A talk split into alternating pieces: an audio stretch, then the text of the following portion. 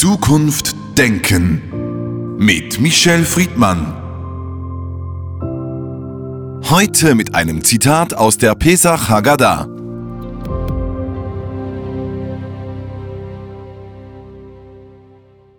Gedenke des Tages, an dem ihr aus Ägypten auszogt. Michel Friedmann, wir sind in den Tagen von Pesach. Pesach steht für die Befreiung der Juden aus der Versklavung der Ägypter. Philosophie und Mythologie haben ja vieles gemeinsam und Folgendes wollen wir versuchen, mal dieses mythologische Fest zu deuten in der Gegenwart. Was machen Sie am ersten Abend Pesach? Na, ich werde Matze essen. Und ich werde, wie alle, die das Pesachfest feiern, Geschichten erzählen, Geschichten hören aus der Haggadah. Und ich glaube, das ist die erste wichtige Bemerkung, die auch im Judentum so eine große Tradition ist. Und ich glaube, auch ein Bindeglied für Juden, die gläubig oder nicht gläubig sind. Das Judentum hat sehr viel mit Geschichtenerzählen zu tun. Und die Geschichtenerzählungen sind einerseits sehr real, sie sind historisch, sie sind religiös geprägt, aber gleichzeitig sind es Menschheitsgeschichten und es sind die ganz großen Fragen auch der Philosophie, aber man könnte sagen des Lebens, des Menschen an sich.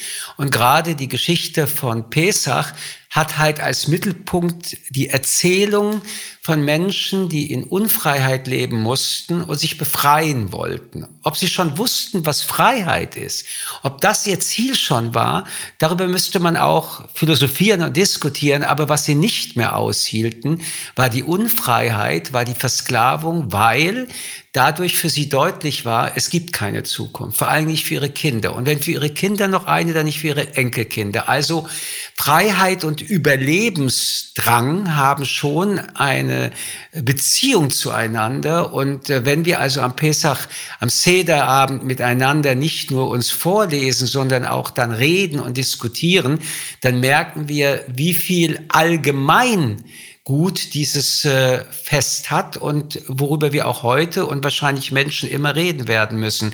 Unfreiheit versus Freiheit, Sklaverei, Entmündigung, Entmenschlichung gegenüber Autonomie und Menschsein. Pesach hat ja auch vieles mit der jüdischen Gemeinschaft per se zu tun. Es ist das Fest, wo man versucht, Leute an den Tisch zu bitten, die vielleicht kein Heim haben oder alleine sind. Dieser soziale Gedanke von Pesach in der heutigen Zeit, wie deuten Sie ihn? Ich glaube, dass damit wiederum etwas ausgedrückt ist, was wir in der modernen soziale Verantwortung nennen würden, menschliche Empathie nennen würden, den Schwachen nicht außen vor zu lassen, sich aber als der Stärke ist, auch daran zu erinnern, dass das ein Zufall sein kann, dass das nicht ein ganzes Leben so ist, dass man angewiesen ist auf die Hand eines anderen, dass die Tür geöffnet wird, wenn andere in Not sind und dass Menschen, die in Not sind, sich darauf verlassen, dass es Menschen gibt, die, weil sie die Not haben und Hilfe brauchen, sie auch aufnehmen werden. Auch da würde ich sagen, zeigen sich urmenschliche Grundgedanken in der Mythologie, im Ritus, nämlich immer wieder darauf zu achten, dem es gut geht, schau auf den es nicht gut geht. Das macht dich besinnlicher, aber es rettet den anderen. Es rettet den anderen und es ist vielleicht auch so eine Art Fest der Versöhnung. Alle mit unterschiedlichen Backgrounds sitzen an einem Tisch, gerade in den heutigen Tagen. Was erzählen Sie denn am ersten Sederabend für eine Geschichte? Die Geschichte von heute und von damals, wie erzählt man das? Man erzählt es erstens nach dem, was auch geschrieben steht. Also es ist keine Erfindung, es ist nicht beliebig und nicht jedes Jahr wird etwas Neues erzählt, sondern die Haggadah ist die Haggadah. Sie leitet den Abend, sie leitet nicht nur die Gebete, sondern noch einmal in all diesen Gebeten stecken unendlich viele Geschichten und man kann bei der einen oder anderen auch stehen bleiben. Also zum Beispiel bei der Sündenbock-Theorie. Also alles Übel, alles, was so passiert auf dieser Welt, in dem Fall waren das ja Naturfragen, wurden dann den Juden in die Schuhe geschoben. Das war der Vorwand, sie wieder zu versklaven, sie in Unfreiheit zu halten. Aber der Grundgedanke ist, du brauchst einen Sündenbock. Und dann sind wir wieder voll in unserer Gegenwart. Unsere Gegenwart besteht wieder von vielen Sündenböcken und von allen Sündenböcken ist das Judentum in der Hitparade der Sündenböcke immer noch auf Nummer 1 ungeschlagen. Ob das Stichwort der Querdenker ist bei Corona, ob das bei den Menschen, die geflüchtet sind, dass da eine Weltverschwörung, die Juden wollten, das Christentum entchristlichen und. Juden sind nach wie vor furchtbar verfolgt in der ganzen Welt. Es gibt Antisemitismus, der nicht nur in der Quantität, sondern in der Qualität gefährlicher wird. Es gibt rassistische und judenfeindliche Parteien, die sogar an Regierungen beteiligt sind. Und hier sieht man, wie schnell die Prozesse laufen. Und manchmal, wenn man jung ist, kann man das nicht in Zusammenhängen setzen. Man glaubt, es ist ein Phänomen der Zeit, in der man gerade lebt. Schaut man aber in die Haggadah, merkt man, nein, das ist eine Tradition der Kulturen, die in ihrer jeweiligen Kultur ihre Sündenböcke entwickeln. Und die Gruppen, die als Sündenböcke dann herhalten müssen, mögen unterschiedlich sein. Aber als Jude die Grunderfahrung mitzunehmen, dass man immer dazugehören kann, aber dass man sich diese Vorwürfe nicht anzieht, sondern dass man weiß, das ist nichts anderes als eine von Hass geleitete Kulturübertragung. Also, dass man nicht glaubt, man sei tatsächlich auch an all diese Dinge verantwortlich, das muss man jungen Menschen immer wieder erzählen. Und so ein Sederabend wäre eine Gelegenheit, in diesem Jahr sehr ernsthaft darüber zu sprechen, wie weit wieder Juden bedroht sind, weil sie zu Sündenböcken gemacht werden. Neben der Mythologie, dem Text, den Sie gerade erläutert haben, gibt es ja die Rituale, die Symbolik, die Sederschüssel und alles, was dazugehört. Wie wichtig sind für eine Gemeinschaft solche Traditionen, Mythologien oder solche symbolischen Taten? Wer einem Verein angehören will, einer Religion, auch einer politischen Partei, erlebt, dass diese Gruppierungen alle ganz bestimmte Rituale immer wiederholen. Das ist ja auch das Verbindende, das ist das Verbindliche. Es ist aber auch gleichzeitig das Banale. Währenddessen, wenn wir von der Sederschüssel sprechen, hat sie ja wieder was Inhaltliches. Also es ist ja kein Zufall, was auf dieser Schüssel ist. Aber wenn man den ganzen Abend nimmt, wenn man überhaupt Rituale nochmal diskutiert, auch in der Religion, dann soll das einem als Mitglied einer solchen Gruppe auch Sicherheit geben. Die Wiederholung ist ja eine Scheinsicherheit, würde ich jetzt sagen.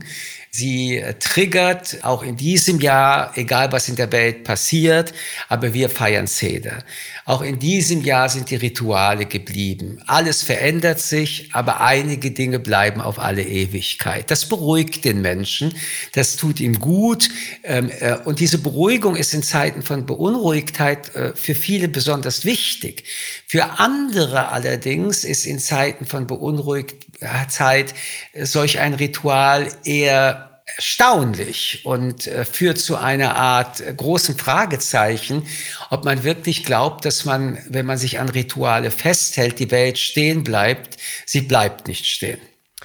Pesach und der Seder, das ist die Nacht der Nächte und in jedem Jahrhundert, eigentlich in jedem Jahr, steht sie immer im Kontext der Aktualitäten. Das war sicher so während und nach der Inquisition, nach der Shoah, vielleicht nach dem Yom Kippur-Krieg. Und jetzt sind wir wieder in so einer Situation, wo historische Ereignisse geschehen. Wie interpretieren Sie solche alten Texte in die Gegenwart? Also wir sind da nicht nur in religiösen Fragen, sondern wie man überhaupt alte Texte in die Gegenwart überträgt, ist eine sehr faszinierende Frage. Und man muss sich darüber bewusst sein, dass der oder die das tun, auch wenn sie sich redlich Mühe geben, sehr oft ihre eigene Interpretation des Textes und nicht mehr den Text vortragen. Also letztendlich ihre Geschichte über die Geschichte versuchen durchzubringen. Das muss man immer mit großer Vorsicht genießen. Aber in diesem Jahr beispielsweise würde ich schon, wenn ich als Jude und wenn ich vor allen Dingen heute in Israel Seder feiern würde, über die Frage reden, was mit Israel passiert. Und was mit Israel passiert, da ist natürlich Pesach eine Art Allegorie jetzt gerade oder eine gute Metapher. Dieser vereinte Tisch, der so ein Zweit ist, was würden Sie am Seder als Sedergebender erzählen? Soll man überhaupt Politik machen an diesem Abend? Also es gibt kein Leben ohne Politik. Und so naiv zu sein, man könnte einen Sederabend machen in einem historisch freien oder politisch freien Raum, ist eine noch größere Illusion. Und wenn man weiß, dass in dieser Regierung ja Religion eine große Rolle spielt und dass eine der Konflikte darin besteht, dass die religiösen Koalitionspartner versuchen, Religion als Staatsdoktrin zu setzen, also nicht mehr die weltliche Interpretation, nicht mehr die weltliche Rechtsstellung, nicht mehr die weltliche Gedankenwelt zählt, sondern die religiöse soll immer mehr zählen. Ob das jetzt die Frage ist, dass Männer und Frauen getrennt in Bussen sind, ob das die Frage ist, dass das Zivilrecht mehr und mehr ersetzt werden kann, auch durch religiöses Recht. Also all diese Fragen zwischen Religion und Welt, und das ist auch Politik, werden an diesem Abend eine Rolle spielen, wenn ein Sederabend stattfindet. Hoffe ich jedenfalls, weil nehmen wir jetzt dann doch noch einmal den Anlass, wovon wir reden. Juden verlassen das Land Ägypten, um in Freiheit zu leben. Und Freiheit in der Moderne bedeutet eine demokratische Freiheit, eine garantierte Freiheit, eine Antidiskriminierungsfreiheit. Sie bedeutet einen Rechtsstaat. Sie bedeutet, dass das Individuum aber auch Rücksicht auf andere Individuen nehmen muss. Freiheit bedeutet heute Menschenrechte. Freiheit bedeutet Respekt. All diese Dinge sind in der diesjährigen Zeit in Israel in Verhandlung. Ich will nicht sagen, an welchem Punkt, aber sie werden verhandelt, weil eine Regierung an diesen grundsätzlichen Fragen jedenfalls interpretatorisch, politisch andere Vorstellungen hat. Und so gesehen hat das schon sehr viel mit dem Freiheitsgedanken von Pesach zu tun. Das Judentum will frei leben. Eines der ganz großen Errungenschaften des Judentums ist ja, dass es eine Religion des Buches ist. Und eine Religion des Buches bedeutet, dass eine Unzahl von Interpretationen möglich sein muss. In unserer Moderne bedeutet das auch übertragen, wie man lebt, auch wie man die Religion interpretiert.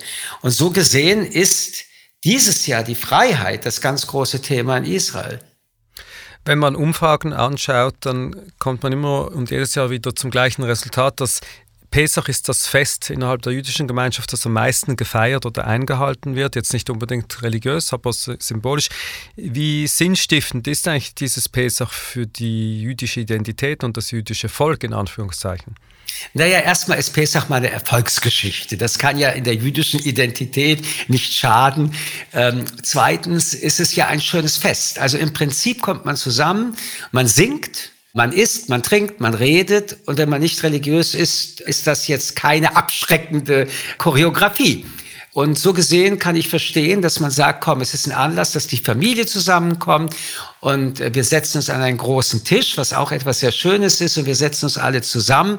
Jeder weiß am Anfang schon, Ojwei, der Abend wird wieder mal viel zu lange dauern. Alle wissen früher oder später auch, Ojwei, ein Teil des Essens musste ich mir nicht geben. Also es ist sehr viel Ojwei dabei. Und Ojwei macht aber große Freude, wenn man dieses Ritual des Ojweis mit der Familie lebt, weil Familie ist oft Ojwei.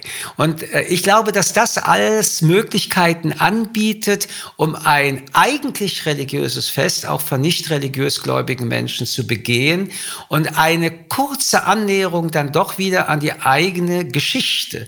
Denn unsere Religionserzählungen sind ja Erzählungen der Geschichte des Judentums mitzubekommen.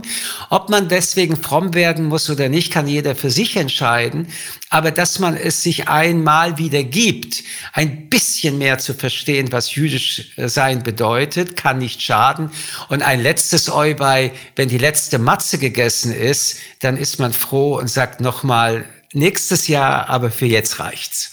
Sie haben gesagt, Pesach ist eine Erfolgsgeschichte. Es ist aber auch, wenn man es anders deutet, eine sehr moderne Geschichte, nämlich das Fest der Reduktion. Das passt ja gut in unsere heutige Zeit mit Ökologie und Klimawandel rein. Ist das für Sie von Bedeutung? Ja. Inwiefern? Ich glaube, dass das Thema, das Sie gerade ansprechen, nämlich die Ausbeute der Weltressourcen durch den Menschen, ja nicht die Erde bedroht, sondern den Menschen. Diese Form von kollektiver Selbstzerstörung, die momentan auch auf Kosten von Millionen Menschen geht, die durch unser Verhalten hungern, verhungern, dursten, verdursten und sterben, ist eine große Frage, die seit einer gewissen Zeit nicht mehr verdrängt werden kann mit Unwissen. Wir wissen, wir sehen. Wie weit wir fähig sein werden, uns vor unserem narzisstisch-egoistischen Sein zu befreien, um das zu bewältigen, kann keiner prognostizieren. Aber was man prognostizieren kann, ist, dass die Gefahr und die Gefährdung steigt. Ich gehöre auch nicht zu diesen Apokalyptikern, die sagen, die Welt geht unter oder die Menschen werden auf dieser Welt nicht mehr leben können. Aber immer mehr Menschen werden einen hohen Lebenspreis bezahlen, wenn die Umwelt nicht besser ist, für wenige, die dann umso reicher und immer noch gewissenloser leben wollen. Vielen Dank, Michel Friedmann. Gerne. Zukunft denken mit Michel Friedmann. Ein Podcast des jüdischen Wochenmagazins Tachles.